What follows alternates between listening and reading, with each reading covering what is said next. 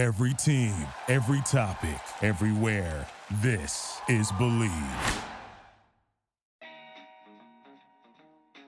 Hello, everyone. Welcome back to another episode of Bleav in Betting Chicago. My name is Joey Christopoulos. Today's episode is brought to you by BetOnline.ag. The NFL season, it's in the final leg. And look, you couldn't be at the game this year, but you can still be in on all the action at BetOnline. From game spreads and totals to team player and coaching props, BetOnline gives you more options to wager than any place online, and there is always that online casino as well. It never closes. So head to betonline.ag today and take advantage of all the great sign-up bonuses. Again, that's betonline.ag and sign up today. BetOnline, your online sportsbook experts. Ladies and gentlemen, thank you for joining the pod today. It's Bears Texans coming up week 14. The wheels are falling off the Chicago Bears season, but I would love to bring in a Chicago Bears expert. He is a wonderful, wonderful website called The Bears Blog. This is Jeff Hughes. Jeff, how are you doing today? Thank you for joining the pod. I'm doing well. Um, thanks for having me on. Uh, my pleasure. I want to dive into the last couple posts that you've had, and if anyone has not gotten a chance to check out the Bears blog, I highly recommend it. Not only is it just bringing you up to date analysis and information about what's going on with the Bears right now, but it kind of takes a little bit of an outside the box approach and as of right now, the Chicago Bears franchise looks like it's going to be heading towards a season of change.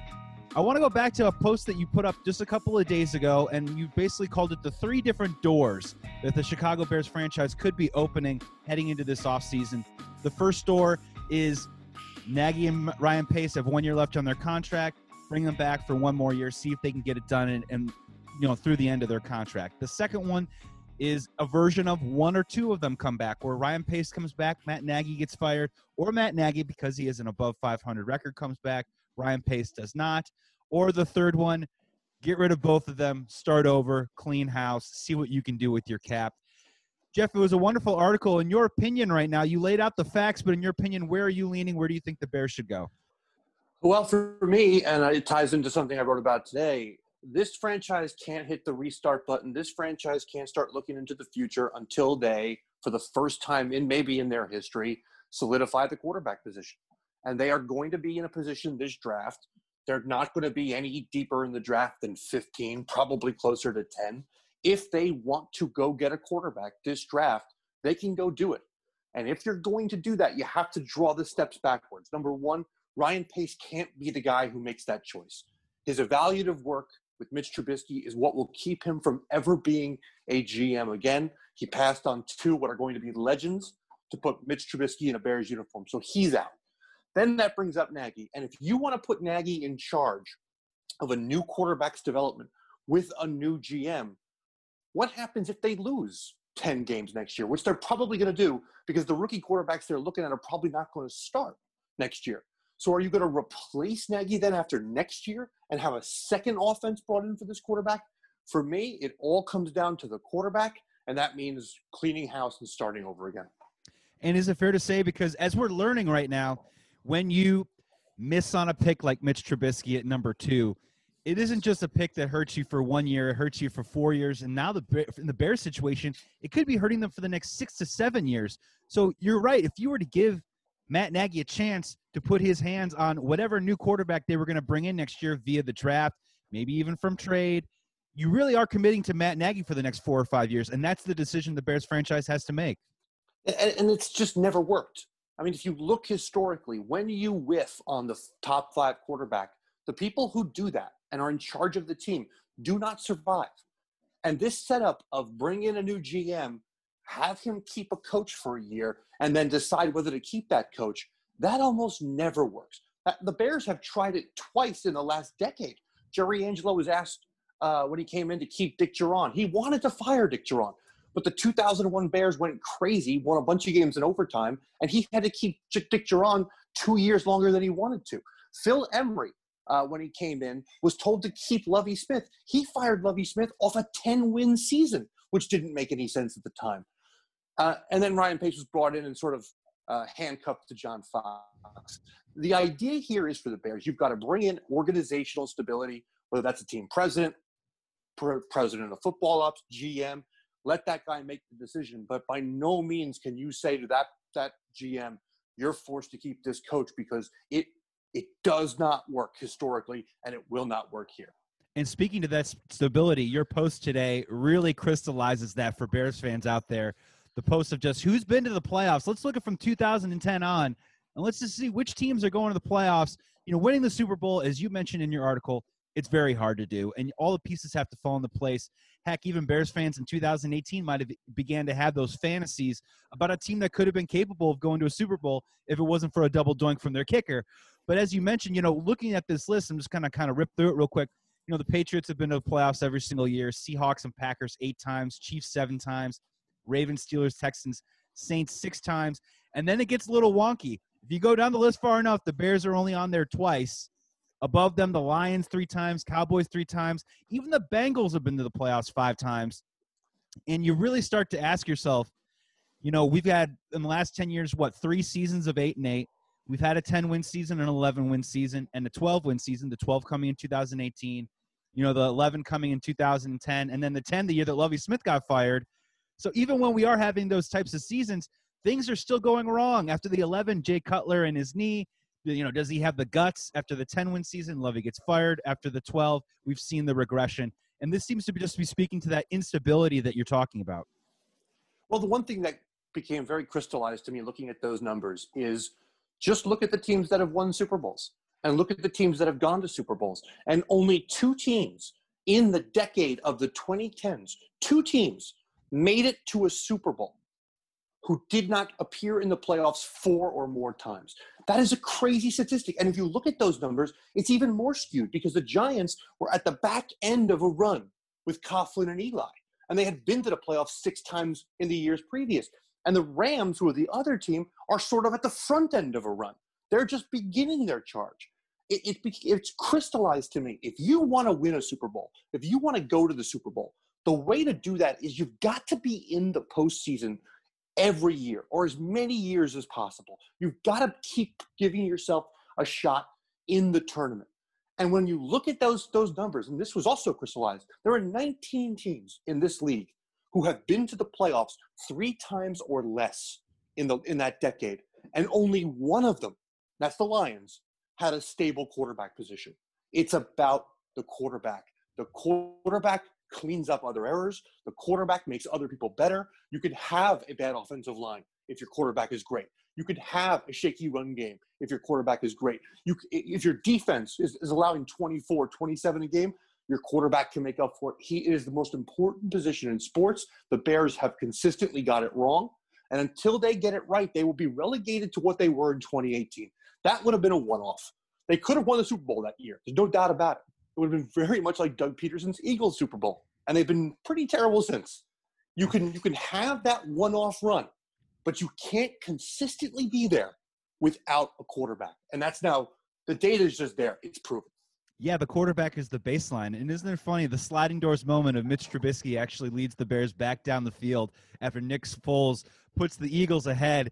And if they just made that field goal, who knows what would have happened to Mitch uh, Trubisky's career? Who knows how much money he'd be under, you know, the long-term contract. At least we could say right now that we don't have money tied up to Trubisky moving forward. We can at least cut bait, unlike other teams like Carson Wentz, maybe even Jared Goff somewhere down the future, where they're they're hamstrung by this contract that they have now. Think about how Mitch Trubisky would have been looked at differently if, if Parkey makes that kick. What he did at the end of that game, I was in the building. What he did at the end of that game was spectacular. He made throw after throw. And if you remember at the end of that game, they had a touchdown pass lined up. Trubisky missed them. They, they, tried, they threw the ball on a late down once they got into Eagle territory because Nagy did not want Cody Parkey to have to win that game for him. So they tried to throw the touchdown pass, and they were close to hitting it. If they win that game, I truly believe Trubisky's career could have been different, but it wasn't. They lost the game and now they're back in purgatory. And that's that's what this is. I called it no man's land uh, in the piece two days ago. When you're in no man's land, you're not good, you're not bad, you're irrelevant because the teams that are relevant have quarterbacks. And if you want something to really shock you, since 2011, the Jaguars and the Jets have won more playoff games than the Chicago Bears. And I think that should be scary enough for Bears fans to think that change is probably coming. I do want to ask you this question and Ryan Pace, as you mentioned, the epitaph in his career will always be Mitch Trubisky. Would you say, you know, what is what is your opinion on Ryan Pace? If you were able to remove the quarterback, which is very hard to do because that's the rock in the hard place and probably the reason why he's going to get fired. Uh, do you believe that Ryan Pace's moves and the way that he's constructed this defense, the way that he's drafted in general, has been a success minus Trubisky? or do you find it's more mixed results? Definitely mixed results. The defense is terrific. He built a terrific defense. Uh, I don't know what's happening here the last few weeks. I think it's more of a, a team that's just in general free fall. But uh, you can't be the general manager of an NFL franchise for six years and get progressively worse on offense seemingly every year, especially when it comes to bringing an offensive head coach. And I would ask you this Is there a single player on this Bears offense who is top five at their position in the league? You don't have to think about it. There's nobody close. Maybe Allen Robinson cracks the top 10 if you get very conservative with who you're putting in the top 10. There's nobody on this offense who's among the league's best. And you can't, in this NFL, that's all about scoring points. It's all about getting to the 30s and beating people up. You can't build an offense this bad and expect to win. And so he's been terrible on one side of the ball. He's been very good on the other side of the ball. But no, I, I think his his tenure here will be an unabashed failure because this needed to be a modern franchise. He came from New Orleans. He was brought here because of Drew, Drew Brees and the prolific offenses of Sean Payton. He was brought here to build that. And instead, he did what every Bears GM does. He built a really good defense and he couldn't put together a team that could score points. How would you characterize how Ryan Pace has gone about building the offensive line over the past couple of years? Because you just mentioned the Saints, and the Saints in the past have always kind of been lauded and complimented for the way they've been able to find offensive line pieces without necessarily using high draft picks. They have done that a couple of times, but they also have found some guys further down the trough. You know, how would you characterize Ryan Pace's, you know, I, I would just say neglect of this offensive line over the past few years, you know, just drafting second round picks and, you know, signing long term deals with guys that are sixth, seventh round picks. I mean, you know, is arrogance a fair way to say the way that he's neglected the offensive line? I, wouldn't say arrogance. It's more complacency. This is a general manager who thinks Charles Leno is good enough, who thinks Bobby Massie is good enough, who, you know, Cody Whitehair is a good player. He's not a great player. James Daniels could potentially be a great player. He's not a great player yet. And this general manager has has settled for what has been on this offensive line. They knew they had offensive line problems last year. What did they do? They went and got Germain Ifedi. Did they actually believe Germain Ifedi was going to be the thing that put this offensive line over the over the line? Well, of course it wasn't going to be. But he seems to have a belief that he can piece together his offensive line and then still achieve what they want on offense. And this offseason in particular, it seemed to me to be almost a, a, a felony approach. It was malpractice because you knew you weren't going to have a great quarterback this year. You knew best case scenario for this quarterback, you should have been trying to give him as much time as humanly possible. This was doomed to failure from the word go. And so, yeah, I think he's been complacent, but I think that's been across the offense for Ryan Pace. I think he constantly says, This guy is good enough. I don't need to replace him. And the great organizations see a good right tackle and say, Let's go get better. Our guard's good. We can get a great one. They look to improve everywhere, and Pace hasn't done it. And it's so interesting that you see time and time again, you know, the Rams, they went out and paid Whitworth, Andrew Whitworth. You can even go back to what, 2004, 2005, when the Bears gave a bunch of money to John Tait. and all of a sudden that offensive line could, you know, completely change and they were able to get Thomas Jones and that running game going. So, time and time again, eventually you do have to go out there and you have to pay for offensive linemen. And it just seems something that we've been allergic to. I mean, we're more than happy to give Robert Quinn a whole bunch of money. And it's almost like we have a house with all these beautiful paintings and he's got his entertainment center all redone and figured out, but he hasn't fixed the roof. So he, the Robert the Robert Quinn contract is the perfect is the perfect encapsulation of the Ryan Pace era as a general manager. There was take that money that is being spent, the fortune he is giving Robert Quinn, spread that money across the offense this year, and you're telling me they couldn't have found two or three valuable pieces that could help them right now with that money? But no, I, I think Ryan Pace's approach to 2020 was we're going to be the best defense in football. That was his approach. If I put Quinn opposite Mack, nobody can beat us. And it just didn't turn out that way. The pass rush has not been as good as advertised. The running game has truly suffered without Eddie Goldman and Akiem Hicks being in and out of the lineup. They have not been as good as they were expected to be. And there's the flaw in the logic. Because if you're a top 10 defense or a top 12 defense, that's not good enough with this offense. And that's building a team for 1974. That's not building a team for 2020. Building a defense that you need to hold people to 13 points to win is not the modern game. Could you imagine this team making a miraculous run to a Super Bowl and facing Kansas City? and get their doors blown off because you can only hold them down so long. It's the frustrating thing about this franchise is that, and the fans are part of this. I get the emails all the time. It's about running the ball and stopping the run. Oh. It's just not. It's just yeah. not anymore. And it hasn't been for a long time. This franchise operates like it's the 60s. And until they modernize their way of thinking, they are going to keep being in sort of the bottom tier of the league. And to be fair, the fan base is a bit complicit and enables that behavior. You just mentioned it. You know, just give me give me defense and let's get off the bus running the football and let me just make fun of the quarterback for the re- for the end of our days. It doesn't always have to be like this. Yeah, and it just keeps happening. And I think the Bears organization feels like that this is what Bears fans want. So they're totally fine doing it. Let me ask you this, and maybe this can help illustrate the disconnect between Ryan Pace and Matt Nagy. I'm not asking you what Matt Nagy's identity is on offense because honestly, we really don't know it. But in his heart of hearts, in his dream of dreams, when he goes to sleep at night and puts his head on a pillow, what kind of offense and what kind of play caller do you think he wishes that Matt he could be? I think he wants to run something similar to what Andy Reid runs. I think he wants a quarterback who can process things very quickly at the line of scrimmage, get the ball into the hands of playmakers, and move the ball down the field. The problem is he doesn't have the components to do that. Tarik Cohen was a huge part of what Matt Nagy wanted to do. It's clear that they have fallen off the cliff offensively since Tariq went out. They have tried to use Cordarrelle Patterson in, in that in that realm, and it hasn't worked out. He was good against the Lions this week, but it just hasn't worked out. Darnell Mooney is a perfect case of a, of a guy who fits that Chiefs, Eagles, uh, Matt Nagy style. I think he wants to run the kind of offense where the quarterback sees what the defense has, processes it, gets the ball in the hands of the playmaker. Problem is the quarterback. This quarterback can't do that, and Nick Foles was just playing terribly. That those are the two things. Matt Nagy's trying to run an offense that he cannot run with the players he currently has. So I do not know how to evaluate him as a play caller. It's not really possible because the players aren't there, and without a quarterback who can execute what he's trying to do, there's no way to know.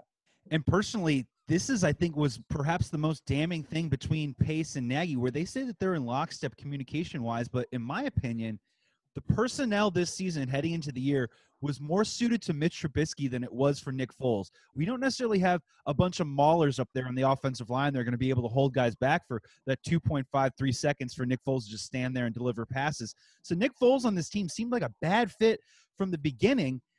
Coupled on top of that, Mitch Trubisky had a short leash because Matt Nagy doesn't trust him. He was ready to pull the plug the minute something went wrong. He did. And then when Foles came in, I mean, un- unfortunately, the results were a complete disaster because I feel like that the offensive line specifically were supposed to be these athletic guys that can pull, that can do the rollouts, that can you know maybe not buy a ton of time, but can do different kinds of things. With Nick Foles in there, they just needed him to do one thing, and then all of a sudden the dynamic of the running game went away. It just seems like no one was on the same page with this Nick Foles experiment that ultimately failed. My issue with the whole Foles experience here was the second they made the trade for Nick Foles, they should have said Nick Foles is our starting quarterback, and then made every decision subsequently to build an offense that fits what Nick Foles wants to do, which means commit to the offensive line, commit to the offensive line, commit to the offensive line, build a run game, and build an offense for Nick Foles. Instead, instead, they went on with the charade that Mitch Trubisky was the starting quarterback. And you saw how quickly Matt Nagy had the hook. He, he never wanted to do this. And by not m- making Nick Foles the starting quarterback from day one, Nick Foles got his first first team practice reps in week three, week four. I mean, how do you expect him to be able to transition that quickly into the starting role. He's throwing passes in the season to guys he's never thrown to in practice. And to me, if you were willing to pull Mitch Trubisky uh, at the second half of week three, you were willing to not start him at all. And they should have been committed to whoever the starting quarterback was. That should have been Foles day one this year because they knew they were going to go to him at the drop of a hat. So this was this was this was mishandled from day one, but it's a track record now quarterback has been mishandled under this general manager since the day he arrived. So the question we, we have to keep asking is are we really willing to let this guy be in charge when we move on to another quarterback? I, I can't imagine they are. And it's even more damning than that. I mean, they were disingenuous, you know, the conviction, the confidence, be you. And as you're mentioning, and I'm agreeing with you, you know, they never wanted Mitch in there really from the first place. No. He was really just looking for an excuse or maybe a way to sort of maybe possibly salvage Ryan Pace's ego. And if you remember, they wouldn't name the quarterback until Friday before the Lions game. I mean, this this yeah. came up to the hours, hours before the start. You know, it's just it's just clear. You know, cardinal rule, uh, NFL fans know who your quarterback is by week one and then stick with it. Just a little hint, just a tip. You know what I mean? And my argument, my argument all summer long was, isn't it a better spot for Trubisky if he's not the starter on day one? If Foles gets out of the box slow or doesn't play well or gets hurt, now Mitch comes into a scenario where he's given this another chance to sort of salvage his day. career. Mm-hmm. Bring him, and also if a team is preparing for Nick Foles and Mitch Trubisky shows up, that's an advantage for you because he brings certain skills that Nick doesn't have. Like, again, this doesn't seem complicated to me. You gave up picks, you paid a bunch of money for Nick Foles. Why on earth are you putting on the show to pretend you believe in Mitch Trubisky when the whole world knows you don't? There were rumors in February you were trying to trade the guy. So, this whole idea that you believed in him, we all knew it was nonsense. And because of it, I think it's why we are where we are now. I think nobody's been on the page on the same page offensively, and that's why they're the third or fourth worst offense in the league. Yeah, the residue has definitely trickled down, and that's why we're looking at a six-game losing streak, and that's why Matt Nagy is coaching for his job this week in Week 14. Jeff, before we get you out of here, I don't. I'm sure there's going to be some wonderful articles you're going to be posting on the Bears blog moving forward. So I don't want to. I don't want to step on your spot a little bit, but are there some some guys out there, coaches, GMs, perhaps maybe someone that can move into the president of operations that you're, you know, looking at, maybe getting intrigued by. The rumors are pretty scarce and pretty, you know, loose and flimsy. Everyone's talking about the John Dorsey combo, possibly with Eric Bieniemy. You know, can we swallow the pill of taking another Andy Reid disciple, plucking him off the tree and putting him in as the coach of the Chicago Bears? You know, what what are you hearing right now? What are you thinking? What are you leaning towards in terms of replacements? My my thinking is just put a team in place that is on the same page. Put a group in place from team president. I think Ted Phillips will be reassigned in the organization to a sort of CFO role. I think it's to placate fans, honestly, more than anything else. Ted is a brilliant businessman, and he is the liaison between a family that doesn't know how to run anything and football.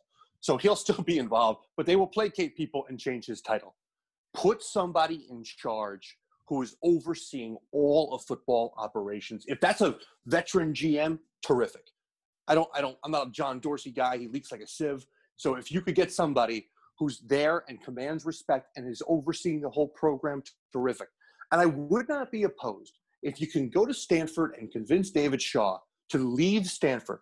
He's got a pro background. He's coached with everybody. He's a tremendous football coach it could be a Kyle Shanahan scenario there where you bring him in and then build a GM coach relationship with him because David Shaw will be coming for the long haul to build a program. Now, David Shaw has not wanted to leave Stanford. I know the Bears have called in the past. He's the guy that I think is the next home run coach in the NFL, but he loves where he is. He does not seem to want to leave. That's why Cash could probably get him out of there. Uh, but we'll see. But I think it all comes down to this idea of, and not to belabor the point, you know, the John Fox hire. Was Ryan Pace on board with that? The Mitch Trubisky draft picks. Did John Fox know about that? I'll tell you what, I was leaked that information that morning from somebody in the ownership group. Here is the question I come back to. Why is this group not on the same page? Why is the GM doing one thing and the coach doing another thing and ownership doing something else? There's not a successful franchise in this league that operates that way. And they will not be successful until they stop operating that way. Man, don't tell that to Bruce Arians. You know what I mean? Stuck in a hotel room. Poor bastard. you know what I'm saying? Think about, like, think about how this franchise changes if Phil Emery brings him in, because he. The thing about Bruce Arians was he wanted to coach Jay. Is there a more Bruce Arians quarterback than Jay Cutler? Match made I mean, in all heaven. Bruce Arians wants to do is throw, he just wants to throw bombs. Yeah. Bruce Arians wants to do nothing but throw bombs. Jay Cutler and him would have been one of the most fun duos we've seen. They might still be operating in Chicago if those two had been paired. It's just been a ton of this. for years of mistake after mistake after mistake because we don't have a cohesive football operation. We have a bunch of disparate intentions that we try to weld together, and it doesn't work. They've got to get football operations on one page, and they have to do it this offseason. Let me bounce. Uh, let me bounce a, a, an idea off of you because I feel like I'm a, a one man island on this one, but I think it could possibly be intriguing and maybe poke some holes in it if you don't uh, like what you hear. But you know, everyone keeps saying, you know, you got to go around to the best organizations in football and you got to bend their ear and figure out how they do it, right? Well, if the Bears want to do something that's similar to a Theo Epstein type situation, I know Kevin Colbert, GM of the Steelers right now, has an extension, I think, that's bringing him through 2021. You know, do you like this idea? What would stop the Bears from going, opening up the checkbook and being like, hey, Kevin, we're going to pay you more money and we're going to promote you to become the president of football operations. We're going to let you do whatever you want, hire your GM, hire your coach, and then you're going to run the show. I think it's a great hire. I think that's that's the kind of figure you want to be looking at right now when it comes to putting somebody in charge of football. Now, again, look at the Steelers. I, I, I constantly go back to this stuff. The 70s, they had a quarterback. They won a bunch of titles, quarterback and defense. They were they were dormant in the league throughout the 80s and a lot of the early 90s. Bill no quarterback. had a little success. They get the quarterback, and all of a sudden, they're in the playoffs every year. It, I, I think people overcomplicate the whole thing. If if the Seahawks keep Matt Flynn and don't draft Russell Wilson and don't commit to him, they're not in the playoffs eight times in a decade. It's about the quarterback. And I think Kevin Colbert will be someone who fully understands that. And there are a lot of guys who can oversee a football operation. But that's the way the Bears have to go now. The Bears can no longer have this sort of every four years we're scouting around the league for the whoever the, the hot scout is that we want to make the GM. They need somebody with vision to see the big picture, to see where this thing is going in three years, five years, ten years. And Colbert would be a great hire. I don't know why he would leave Pittsburgh, but he would be a great hire. Money and promotion is the only thing that I'm thinking of. Uh, you know what I mean? We give you a better title, yeah. we give you more money, but you know, I'm just thinking outside of the outside of the box here. I mean, and let me just add, let me add one thing to that. Winning in Chicago is different. They're yes. used to winning in Pittsburgh. Kevin Colbert's not going to have a statue in Pittsburgh anytime soon. But when you win in Chicago, you get steakhouses. Mike Ditka, sorry to burst people bubble, he wasn't that good of a coach, but he has steakhouses and he's a celebrity. Yes. And nobody on that 85 Bears pays for a thing. And it's because if you win with the Chicago Bears, it is different than almost any other franchise in the league because they are that beloved in the city. If Lovie Smith had won a Super Bowl, Lovie's, uh, Lovie's sandwich joints would be all over Chicago, and he would, would never pay for a thing. And the league knows this. Uh, everybody I've talked to in the league has told me the same thing. Man, if you win a Super Bowl in Chicago, it is different. It's just different. It's kind of like Dallas because now they haven't won one in 20 years. They're figuring that out. 25 years. If you win in Chicago, it's different. I, look at Theo Epstein won in Boston. He was a very big celebrity there. But when he won with the Cubs, legend, man, it was a it was a national story. It was it's the same thing with the Bears. Whoever comes and fixes this and wins, the quarterback, the GM, the coach, you're 50 years. You get 50 years of celebrity out of it. And I think everybody in the league knows it. Yeah, me and you, we could be one day having lunch at Lovie's, the restaurant. You yeah. know what I mean? Oh, if yeah. that had happened, that totally could have happened. L- my... Lovie's, sea- Lovie's Seafood Shack in, yeah. in Old Town. You, you, would be because he was. It's it's gold for him. I mean, if he wins that Super Bowl, if they win in 06, he's there for another decade at least. Yeah. And then he retires whatever the hell he feels like it, and then he's opening restaurants because that's what comes with winning with that team in that town. We'll get the uh, cover two taquitos, please, and uh, yeah, also yeah. we can go. And my thing with Kevin Colbert is basically, I, I just feel like you know, let's be honest, Ben Roethlisberger's 38 years old. They probably got a couple more years. They got a great shot at winning the Super Bowl this year. It might be a perfect time for a gentleman like that to cash in. Before we get you out of here, I, I've really appreciated your time. I'm having a wonderful conversation, but I do want to ask you, who are you leaning at quarterback? This is the time of year when Bears fans start kind of cutting the tape and start watching some of these guys. Obviously, doesn't look like we're going to get a bite at the apple of Trevor Lawrence things change in the NFL draft. So I am going to put Justin Fields into this list, even though I don't think he'll be available. But between him, Trey Lance, Zach Wilson, Kyle Trask, you know, who do you got your eye on? Who are you leaning towards? Who would you maybe like to see in a Bears uniform? I'd like to see Zach Wilson in a Bears uniform. Uh, I just think he plays the game the modern style. Now, Trey Lance, Trey Lance has ability, and from what I've seen of him, I haven't seen a lot, I mean, there's a lot of things to like about him. But how long is that ability going to take to translate to the NFL level? I, I think at least a season on the bench, maybe even a little bit more. Now, listen, the Bears can afford the time. If they go get Trey Lance, just just write it in. Okay, first year he's on the bench, play Foles for a year, develop him. By year two, he's starting. Let him work through his his problems. But I like Wilson and I like Trask. Trask plays a little bit of an old fashioned game. He doesn't move great, but he's he's deadly accurate. So I wouldn't have a problem with any three or any of those three guys coming in. And I think just for as a Bears, just keep drafting quarterbacks. You can have all the great middle linebackers you want. We've had many of them. Until you get that position right, it doesn't matter. Yeah, I mean Zach Wilson scared me just a little bit last week with uh, the way that they played, but I do like him a whole lot. Trask, I think is really really intriguing, but I'm with you a little statuesque back there. And hey, you know what? I'm I'm with you. I mean, you need to put your hands into many different you know pots as you possibly can and i'm not talking about giving mike glennon what 18 million guarantee but i'm saying i don't understand why we weren't in the Jameis winston business last offseason nope. i'm not why understand why we're not maybe talking about as long as it's not for maybe you know a fourth round pick, but a fifth or sixth rounder for Sam Darnold, if they're willing to have that conversation, we be, we should be having that conversation. So I just think that they need to get creative, and I'm with you. It, Bring bring them all in, bring all the quarterbacks in, let let the cream rise to the top because uh, Bears fans deserve it. I personally have never seen a great quarterback in a Bears uniform in my entire life. The, the, the point I made at draft time, is, and I'll make it even more now. Why isn't Jalen Hurts starting for the Bears this week? You know, why why did the Bears not get in the Jalen Hurts business in that draft? He's a second round pick. It's a perfect thing for the Bears to bring him in in that draft. You would be seeing him on the field this week. And you know what Bears fans would be doing this week? They'd be salivating to watch the football game because they would say, maybe this is the guy. Maybe this is the guy. And that's what happens around the league when you take the shot on the quarterback. It invigorates your fan base even in a, a losing season. So they got to just keep taking shots, take shots, and find the guy. And I truly believe if they change football ops, they will eventually get it right. But they just have shown no desire to do that to this point. I think that changes in a month. Lightning round to get you out of here. Did the Bears beat the Texans in Week 14? No. I know I was I was baiting you. I, I didn't want to I don't want to because we, we haven't talked about the game, but you know who cares, uh, right? I mean, who cares? Yeah. Listen, I'll, I'll be rooting for him, but I don't care who wins the game. I just I think there's uh, listen, Deshaun Watson, no run game, gets sacked all the time, terrible football coach.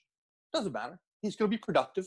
The Bears defense seems to be in half quit mode. I'll tell you this, if the pass rush is as bad as it was a week ago, this week, Deshaun might run for 150 yards. Watch week. out. So I think Deshaun's going to have a big game. I think the Bears are going to lose. I, I, don't. I'm not even.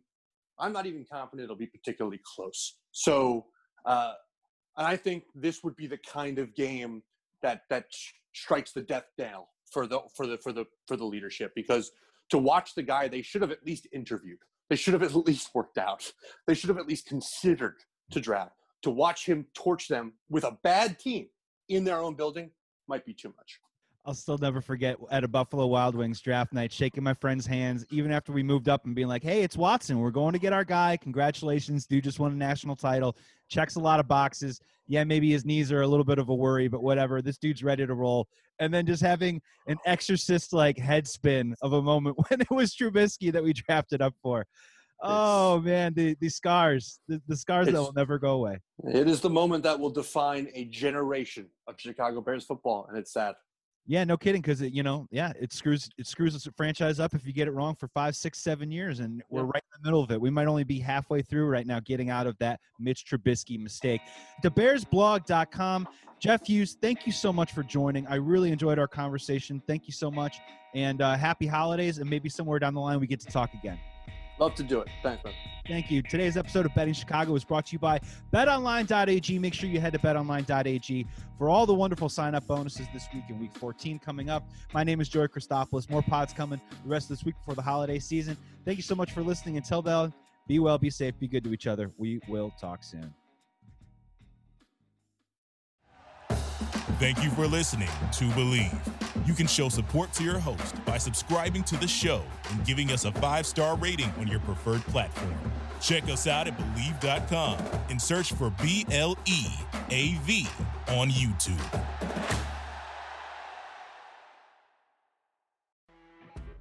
You know, when you're listening to a true crime story that has an unbelievable plot twist that makes you stop in your tracks? That's what our podcast, People Are the Worst, brings you with each episode. I'm Rachel. And I'm Rebecca. We're identical twins who love true crime cases that make you say, didn't see that coming, and we hate the people responsible for them. Listen to People Are the Worst now on Apple, Spotify, or wherever you get your podcasts.